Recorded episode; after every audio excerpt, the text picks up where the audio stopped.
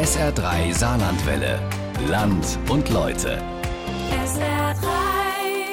So ein bisschen Kribbeln im Bauch, Anspannung im Körper, das alles vor wichtigen Prüfungen oder vor einem Bewerbungsgespräch ist ja nichts Ungewöhnliches. Was aber, wenn es zu Herzrasen, zu Selbstzweifeln, zu Schweißausbrüchen führt und am Ende sogar dazu, dass man erst gar keine Prüfung ablegen will?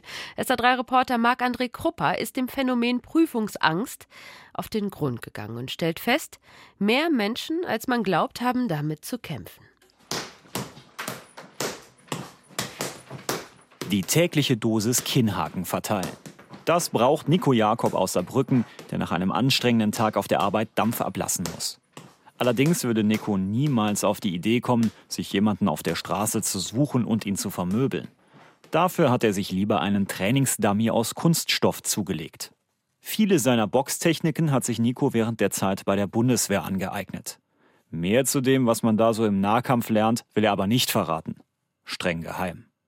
Als harten, furchteinflößenden Kerl sieht sich Nico Jakob aber trotz seiner kräftigen Statur, des Boxtrainings und des Vollbarts nicht.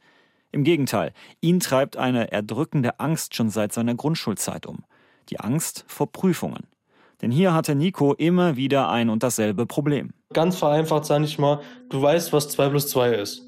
Kommt die Arbeit, du weißt es auf einmal nicht mehr, obwohl es die einfachste Aufgabe der Welt ist. Und dann zweifelst du an dir selbst, dann fangen die so, so eine kleine Panikattacke, das Herz fängt an zu rasen, Schweißausbrüche, mulmiges Gefühl, man will da am liebsten nur noch auf die Toilette und am liebsten auch nur den Taschenrechner rausholen und zu gucken, was das jetzt ist, weil man an sich selbst zweifelt. Das hat Nico, so sagt er selber, in vielen Bereichen daran gehindert, eine bessere schulische Laufbahn einzuschlagen. Auch die Führerscheinprüfung hat er noch nicht bestanden. Doch woher kommen diese Ängste? Nikos Selbstdiagnose? Mobbing in der Grundschule. Allerdings nicht etwa von Mitschülerinnen und Schülern, sondern von einer Lehrerin. Und zwar war das ja halt mit der mit meiner damaligen Grundschullehrerin, die eigentlich keine Chance ausgelassen hatte, mich inkompetent darstellen zu lassen. Also hat auch vor der Klasse gesagt, ja, macht's besser als der und so sieht's aus, wenn man nicht richtig aufpasst, obwohl man aufgepasst hat. Dadurch würde ich sagen, habe ich diese Prüfungsangst, Prüfungsstress auch entwickelt weil ich war eigentlich schon immer ein selbstsicherer Mensch gewesen, hatte auch keine Probleme mit anderen zu interagieren als Kind. Aber wie das damals in der Grundschule vorgefallen ist, auch später in der weiterführenden Schule, dieser bestimmte Mathelehrer, das hat also alles gefördert. Wenn Nico von seiner Grundschulzeit erzählt, wippt er unruhiger in seinem Sessel hin und her. Die Zeit habe ihn geprägt, erzählt er auch wenn er sich mit seinen schulischen Leistungen und seiner Prüfungsangst nicht aufgeben wollte. Ich habe jetzt schon, schon einige Schuljahre hinter mir, weil ich ja auch nach meinem Hauptschulabschluss gesagt habe, hey, ich weiß, ich habe mehr drauf, ich mache jetzt noch den Realschulabschluss nach. Da habe ich einige Lehrer gehabt, wo ich mir gedacht habe, die könnten doch einfach ruhig sein, statt so ein dummes Kommentar hinterher zu drücken. Ich meine, mein Realschulabschlusszeugnis war jetzt nicht so weltbewegend wegen gerade dieser Prüfungsangst, weil ich dann auch teilweise Blackouts habe. Wo ich sage, das habe ich eigentlich im Unterricht zigtausend Mal gemacht. Und wie ich dann in, in der Abschlussprüfung dachte ich mir, wo ist das Wissen hin? So, so, und dann fängt die Panik an.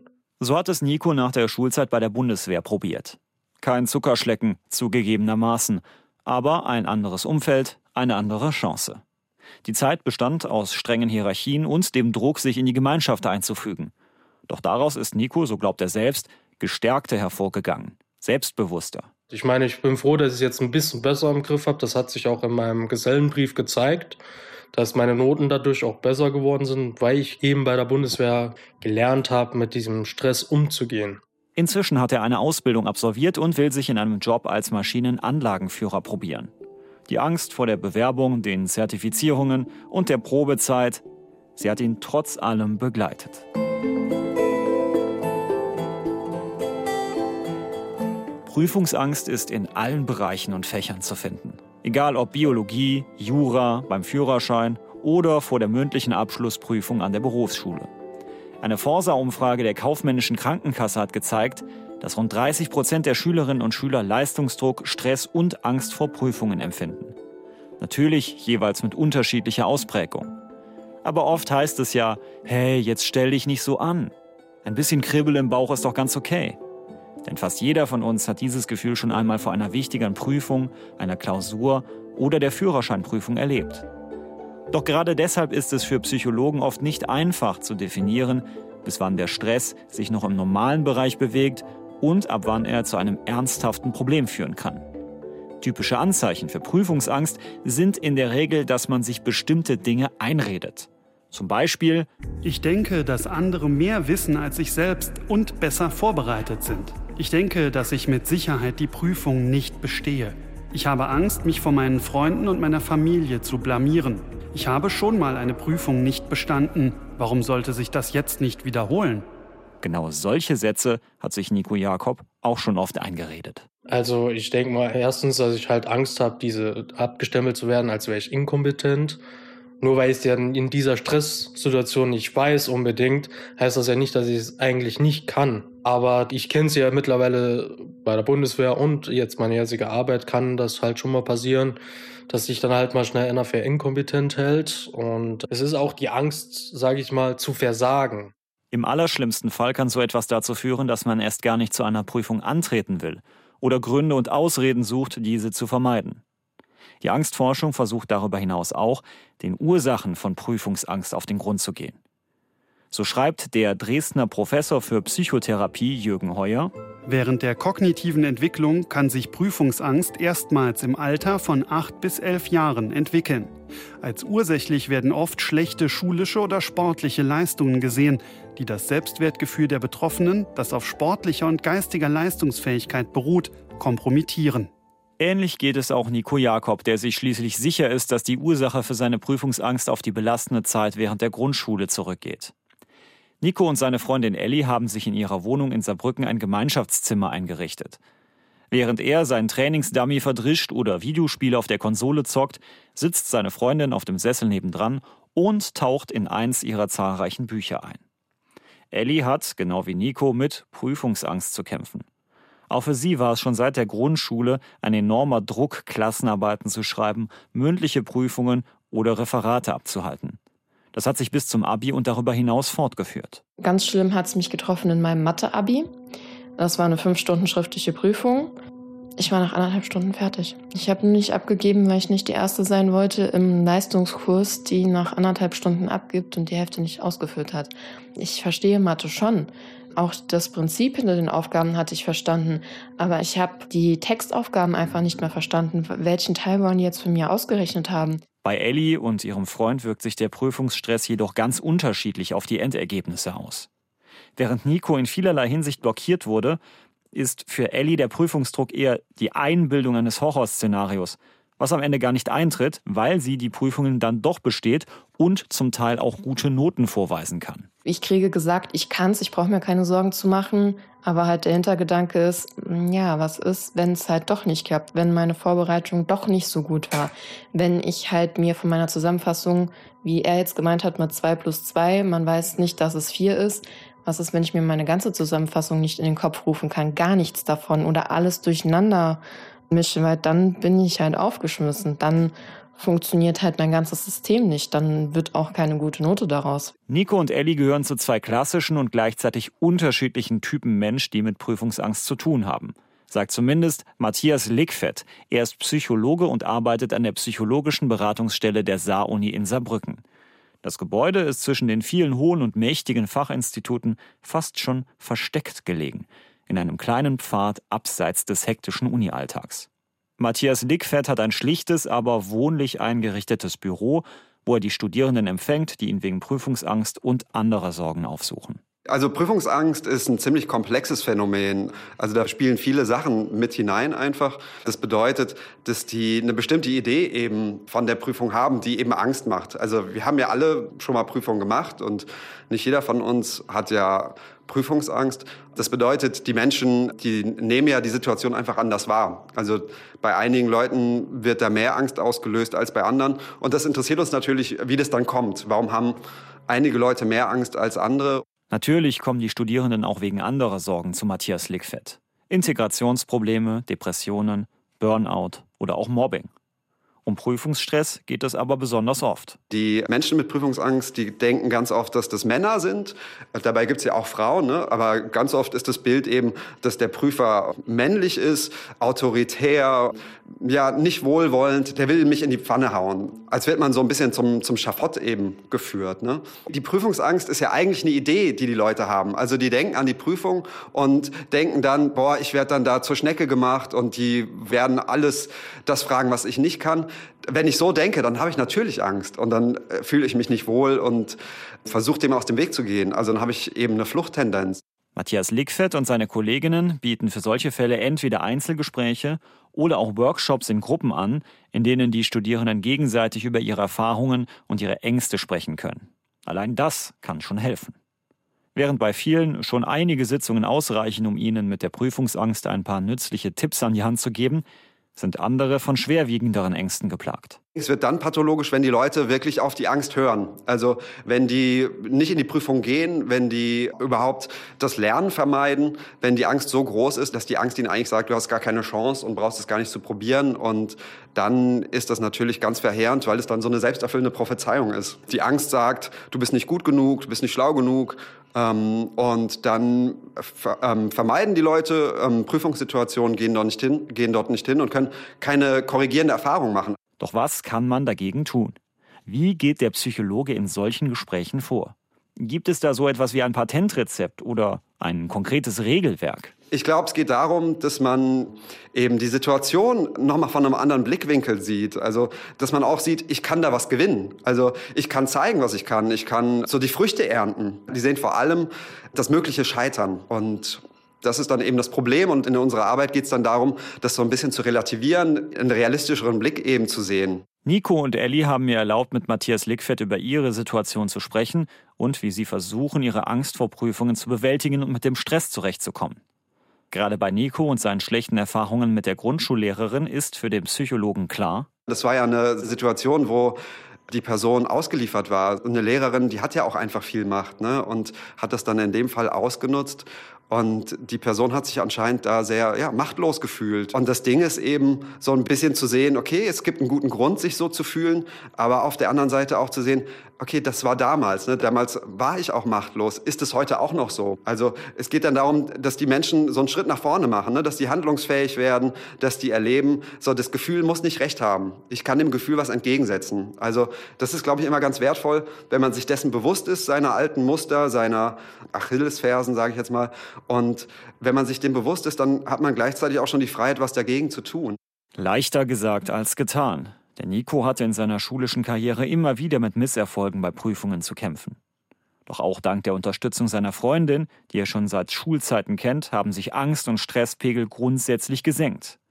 Gerade nach seiner Zeit bei der Bundeswehr sieht Nico manches gelassener. Ob jetzt eine 1 oder eine 3 oder eine 4, es ist bestanden. Im Endeffekt zählt nur, dass das Endergebnis stimmt. Wie, ob jetzt mit einer 4,0 oder 1,0 ist für mich unrelevant, weil ich fand, Noten sagen noch nie aus, was einer leisten kann. Seine Freundin Ellie hingegen hatte in Prüfungen schon häufiger Erfolgserlebnisse. Als Rechtsanwaltsgehilfin in einer gut gehenden Kanzlei wird sie sehr geschätzt. Ihre Chefs haben ihr sogar kürzlich eine Weiterbildung nahegelegt. Doch all das ist für Ellie jedes Mal eher eine Belastung statt eine positive Herausforderung. Es hat es allerdings halt nicht besser gemacht, weil halt diese Angst dann zu versagen und die anderen auch zu enttäuschen. Und meine Fortbildung wurde ja jetzt zum Beispiel bei mir auch durch meinen Arbeitgeber bezahlt. Die war halt nicht so billig. Dann ist halt noch ein bisschen mehr Druck. Was ist, wenn ich halt doch durchfalle? Oder was ist, wenn ich zwar bestehe, aber mit einem schlechten Ergebnis? Weil die Kanzlei hat viel Geld ausgegeben, für jemand gut auszubilden. Und dann ist das Ergebnis halt nicht so toll. War es am Ende aber nicht. Aber auch das ist für den Psychologen Matthias Dickfeld ein typischer Fall, wie er ihn bei so vielen fleißigen und engagierten Studierenden an der Uni erlebt. Es sind ganz oft Leute, die ein hohes Kontrollbedürfnis haben. Also die wollen wissen, was auf sie zukommt. Und das ist in der Prüfung natürlich schwierig, weil wir in der Prüfung kriegen wir die Fragen ja nicht vorher vorgelegt. Und die wollen sich auf alles vorbereiten. Die wollen so eine Rüstung sich zulegen. Und die haben dann echt ein Problem, wenn was Unvorhergesehenes kommt. Und das ist in Prüfungen, gehört einfach dazu. Ne? Es kann ja immer sein, dass was gefragt wird, was ich nicht gelernt habe. Ich versuche den Leuten Leuten immer beizubringen, dass es nicht darum geht, perfekt zu sein, dass es nicht darum geht, dass man auf alles vorbereitet ist, sondern dass man eher guckt, wie gehe ich damit um, wenn ich was nicht weiß. Also, dass ich dann mir nochmal klar mache, ich weiß aber dafür viele andere Sachen, dass man sich nicht so schnell die Fälle davon schwimmen sieht, ne? sondern dass man eben seine Haltung noch bewahren kann. In seiner Arbeit hat Matthias Lickfeld mehr Leute wie Ellie als wie Nico gesehen. Also Leute, die gewissenhaft sind, die aber eben auch das Kontrollbedürfnis haben und auf alles vorbereitet sein wollen. Hier will der Psychologe in seinen Sitzungen und Gruppenworkshops ansetzen und den selbstbewussten Teil aufbauen. Jenem Teil, der einem eben nicht einredet, du schaffst das nicht, du kannst das nicht. Die Leute, die trotz Erfolg immer noch so an diesem Selbstbild festhalten, ne? so, ach, ich bin doch eigentlich nicht gut genug, da hat man rausgefunden, die haben so einen bestimmten Attributionsstil. Also die erklären sich, Erfolg auf eine bestimmte Art. Also der Erfolg hatte eigentlich nichts mit mir zu tun, sondern ach, die Prüfung war ja leicht. Oder ah, der Prüfer, der hat mich gemocht. Oder ich hatte einfach Glück. Also die können nicht sagen, ja, ich hatte Erfolg, weil ich einfach einen guten Job gemacht habe, ne, weil ich auch einfach schlau bin vielleicht, sondern die sagen, es hatte mit was anderem zu tun, aber nicht mit mir. Misserfolg, da machen sie es dann anders, ne? wenn sie einen Misserfolg haben, da halten sie sich dann selber für verantwortlich. Ne? Ja, ich bin einfach nicht gut genug ne? und war ja klar, ne, dass ich da eine schlechte Note kriege, anstatt dann zu sagen, okay, vielleicht hatte ich jetzt auch einfach Pech, ne? vielleicht war das nicht mein Thema oder so, ne? aber in der nächsten Prüfung wird es irgendwie besser werden. Eng verknüpft mit so einem Verhalten ist oftmals das sogenannte Hochstapler-Syndrom. Das Phänomen, bei dem Betroffene unter Selbstzweifeln leiden und Angst davor haben, dass Familie, Freunde, Arbeitskollegen, Lehrer oder Vorgesetzte herauskriegen, dass man selbst eigentlich inkompetent oder unqualifiziert ist. Bei Menschen mit Prüfungsangst kann das durchaus auch vorkommen und dazu führen, dass sie sich beispielsweise gar nicht erst zu einer Prüfung anmelden oder immer wieder aufschieben. Nur um nicht in die Situation zu geraten, jemand könnte anhand des schlechten Ergebnisses die eigene Unfähigkeit bemerken. Während man früher dachte, dass Frauen zum Großteil unter dem Hochstapler-Syndrom leiden, sieht man inzwischen beide Geschlechter als gleichermaßen häufig betroffen an. Leistungsdruck, psychische Belastung, erhöhter Stresspegel, das alles hat durch die Corona-Pandemie ohnehin schon zugenommen. Das letzte Schuljahr war gerade für Schülerinnen und Schüler in ganz Deutschland kein leichtes. Auch der Krieg in der Ukraine und die damit verbundenen Ängste um Sicherheit, Zukunft und Geld, das alles hat den Stress auf junge Leute erhöht. Und das in einer Welt, in der Menschen eher an den Erfolgen gemessen und eher für Niederlagen verurteilt werden. Beim Sorgentelefon Nummer gegen Kummer sind allein im vergangenen Jahr 100.000 Anrufe eingegangen, deutlich mehr als davor. In den meisten Gesprächen ging es demnach um schlechte Noten, Überforderung und Leistungsdruck. Es ist oft die Angst vor dem großen, strengen und feindseligen Prüfer, der die Prüflinge umtreibt. Die Angst, gedemütigt zu werden, zu versagen, wenn es darauf ankommt und sich eigentlich eingestehen zu müssen, dass man es nicht hinbekommt. Gedanken, die in den Köpfen von Menschen mit großer Prüfungsangst besonders heftig kreisen. Und was ist mit diesen Prüfern? Die, die einen um jeden Preis in die Pfanne hauen wollen?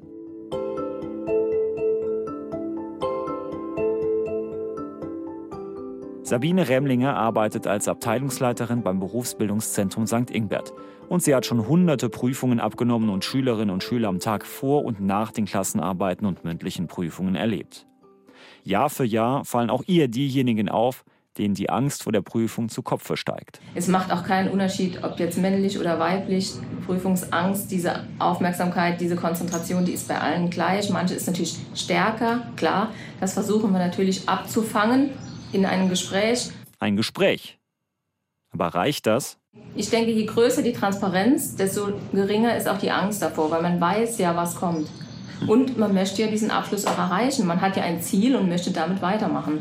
Ja, also da muss man ganz klar sagen, bei der mündlichen Prüfung ist die Angst sehr viel größer. Ich denke, das ist uns auch allen bekannt in einem direkten Gespräch, in einem direkten Kontakt. Man hat Angst, sich zu blamieren, man sagt was Falsches, es fällt einem das Wort nicht mehr ein. Und wenn man eine ruhige Situation hat, in der man es nochmal nachlesen kann, schriftlich, ist man da, denke ich, ein Stück weit ruhiger. Der Berufsschullehrerin ist es wichtig, dass die Schülerinnen und Schüler und die Azubis nicht einfach nur lernen und Leistungen erbringen, sondern dass sie verstehen, dass sich ihr Lernen am Ende auszahlen kann und sie dafür belohnt werden. Daher fällt es Sabine Remlinger auch spürbar schwer, die Frage zu beantworten, warum so viele Angst vor einem großen, männlichen, autoritären Prüfer haben, der sie in die Pfanne hauen will. Ich glaube, das Bild muss aus den Köpfen verschwinden Man muss immer davon ausgehen, alle Lehrer und auch alle Prüfer sind eigentlich wohlwollend den Schülerinnen und Schülern gegenüber, weil es ist unser Ziel, diese jungen Menschen zu begleiten und zu einem Abschluss zu führen, der sie weiterbringt. Niemand, also wir haben ja auch die Kammerprüfung der IHK, der HWK, da geht ja niemand als externer Freiwillig in so einen Ausschuss, das sind alles Ehrenamtler, der nicht wohlwollend Schülerinnen und Schüler gegenüber ist. Also mein Ziel persönlich auch ist es ja auch immer, dass sie einen erfolgreichen Abschluss haben. Aber mir ist auch schon klar, dass die Schüler etwas dafür tun müssen. Ich kann nicht für sie lernen. Ich versuche klarzumachen, das ist das Pendant in der Wirtschaft, das braucht ihr eventuell in eurem späteren Beruf für euren weiteren Lebenswerk, aber im Endeffekt lernen müssen die Schüler immer selbst. Wir versuchen zu motivieren, wir sehen uns als Chancengeber und wir bieten diese Chance, aber lernen müssen die Schüler selbst. Klar ist für Sabine Remlinger aber auch, nicht jeder ist in der Lage, dem Leistungs- und Notendruck so gerecht zu werden, dass man locker leicht mit Vollgas Richtung Abitur und Hochschulabschluss saust. Sie selbst versucht Schülerinnen und Schüler mit unglücklichen Schulkarrieren zu einer Ausbildung zu überreden, um dann einen mittleren Bildungsabschluss zu erlangen. Wer sich danach fitter und besser gewappnet für weitere Prüfungen fühlt, kann danach auch am BBZ die Fachoberschule besuchen oder sogar Abitur machen. Gerade jungen Menschen, die an anderen Schulen Probleme und Stress mit Mitschülern oder Lehrern hatten, empfiehlt sie diesen Weg. Ich vergleiche jetzt mal unser Oberstufengymnasium mit einem regulären Gymnasium. In unserem Oberstufengymnasium haben die Schülerinnen und Schüler halt drei Jahre Zeit. Wir haben halt die Klasse 11, 12, 13. Ja, einfach der Zeitfaktor, der gegeben ist. In der 11. Klasse wird nochmal neu sondiert. Die Schülerinnen und Schüler kommen von verschiedenen Schulen. Man guckt nochmal, wie ist der Leistungsstand. Ja, die Schüler finden sich neu. Und ich denke, positiv wirkt sich aus, dass sie neu starten. Sie kommen hier in die Schule, kein Lehrer kennt sie, sie kennen keinen Lehrer, sie stecken in keiner Schublade und sie können neu beginnen. Das ist eine Chance.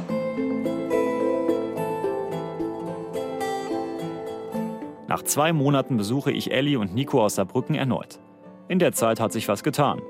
Nicht nur hat sich Nico ein neues Videospiel zugelegt, das er leidenschaftlich gern zockt, sondern er hat auch den neuen Job angefangen als Maschinenanlagenführer. Die Zusatzqualifikation dafür war wieder mit einer Prüfung verbunden. Das hat aber gut geklappt.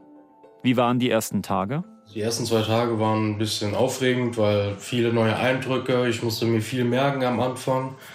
Äh, wann Störungen sind, wann ich den Einrichter rufen muss, wann nicht. Und dann auch bei Fehler, wie die Zettel ausgefüllt werden, was muss draufstehen, dies, das, jenes. So, aber das hat jetzt nach den letzten zwei Wochen hat's gut geklappt. Ich finde mich sehr zurecht. Ich habe Leute, die zeigen mir das richtig, erkläre auch richtig, haben manchmal die Geduld mit mir, wenn ich auch zehnmal noch komme und sagen, äh, du, wie war das jetzt nochmal? Ein bisschen Bammel hat Nico weil er noch in der Probezeit ist und schließlich weiter beschäftigt bleiben will. Trotzdem scheint er auf einem guten Weg zu sein. Der Psychologe Matthias Lickfeld will an dieser Stelle auch nochmal festhalten, Angst an sich ist keine Schande. Sie gehört zum Menschen dazu. Man muss sie nur bewusster zulassen und sich von ihr nicht einnehmen lassen. Wenn wir keine Angst hätten als Menschen, dann würden wir jetzt nicht hier sein, dann hätten wir nicht überlebt. Und die Angst äußert sich eben so körperlich, weil unser Körper darauf vorbereitet wird, auf eine Bedrohung zu reagieren. Und früher waren das eben ja, physische Bedrohungen, ne? so der, der bekannte Tiger oder ein anderes gefährliches Tier.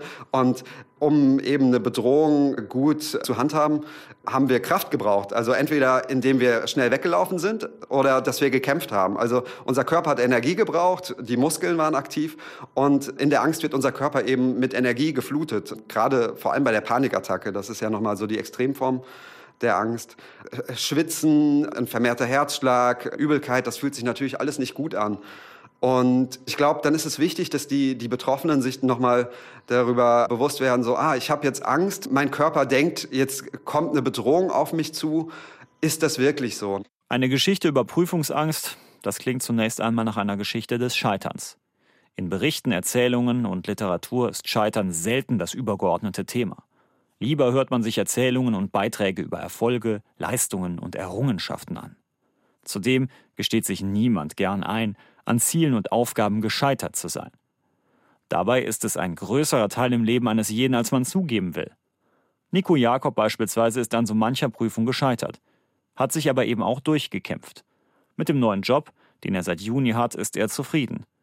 Und das Scheitern, oder nennen wir es mal lieber, vorläufiges Nicht-Bestehen, seiner Führerscheinprüfung ist für ihn noch nicht abgehakt. Jetzt bin ich halt wieder am Sparen und will es halt versuchen, irgendwie durchzuziehen. Der neue Job hat Nico zwar vor neue Herausforderungen gestellt, ihn aber auch in seinem weiteren Weg bestärkt.